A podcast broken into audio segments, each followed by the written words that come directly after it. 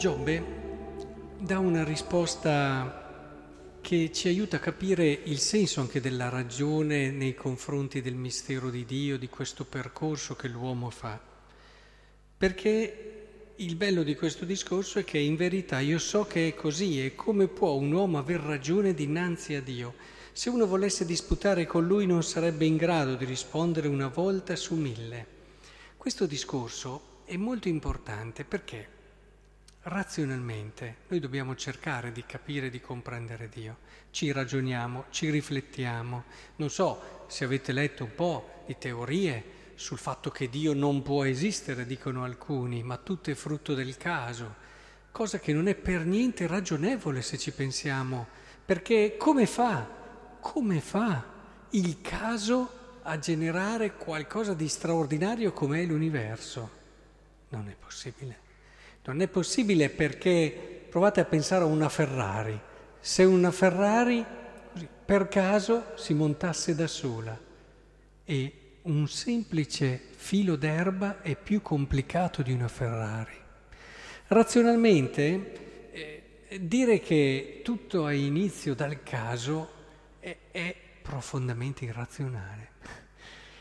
La ragione quindi può, eh, con un suo percorso, arrivare a dire che Dio è, esiste ed è razionale che sia così, anche se, ecco che qui arriva poi Giobbe nella lettura di oggi, anche se io non potrò mai comprendere Dio in tutto.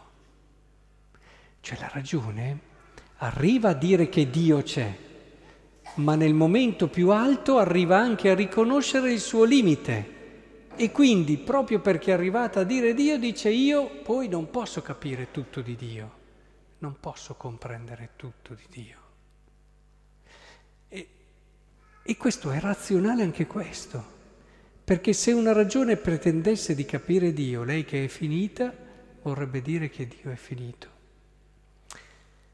Questo per dire che cosa? Che qui Giobbe a un certo punto si mette in ginocchio Ecco il momento più alto della ragione. Si mette in ginocchio perché il suo percorso l'ha portata a capire che c'è qualcosa di più grande di lei. E credo che dinanzi a certi misteri qui Giobbe è stato colpito da terribili prove, sofferenze. Prima gli hanno portato via eh, le cose che aveva più care, i figli, eccetera, sono morti, eccetera. Poi la malattia lo ha colpito lui sulla carne. Capite che sono situazioni terribili, di una sofferenza atroce, però in queste situazioni, con il suo percorso, e poi lo si vedrà meglio alla fine del libro, eh, Giobbe arriva a capire proprio che con la ragione io riesco a capire che c'è Dio. E se c'è un Dio che ha voluto tutto questo, è un Dio che non può, non può dimenticarsi di me. Io non potrò mai capire il perché del mio dolore, chi è che riesce a capire il perché della sofferenza degli innocenti? È impossibile. La ragione non ci riesce a capire il perché un bambino deve morire, perché una persona deve... Non ci riusciamo a capirlo con la testa.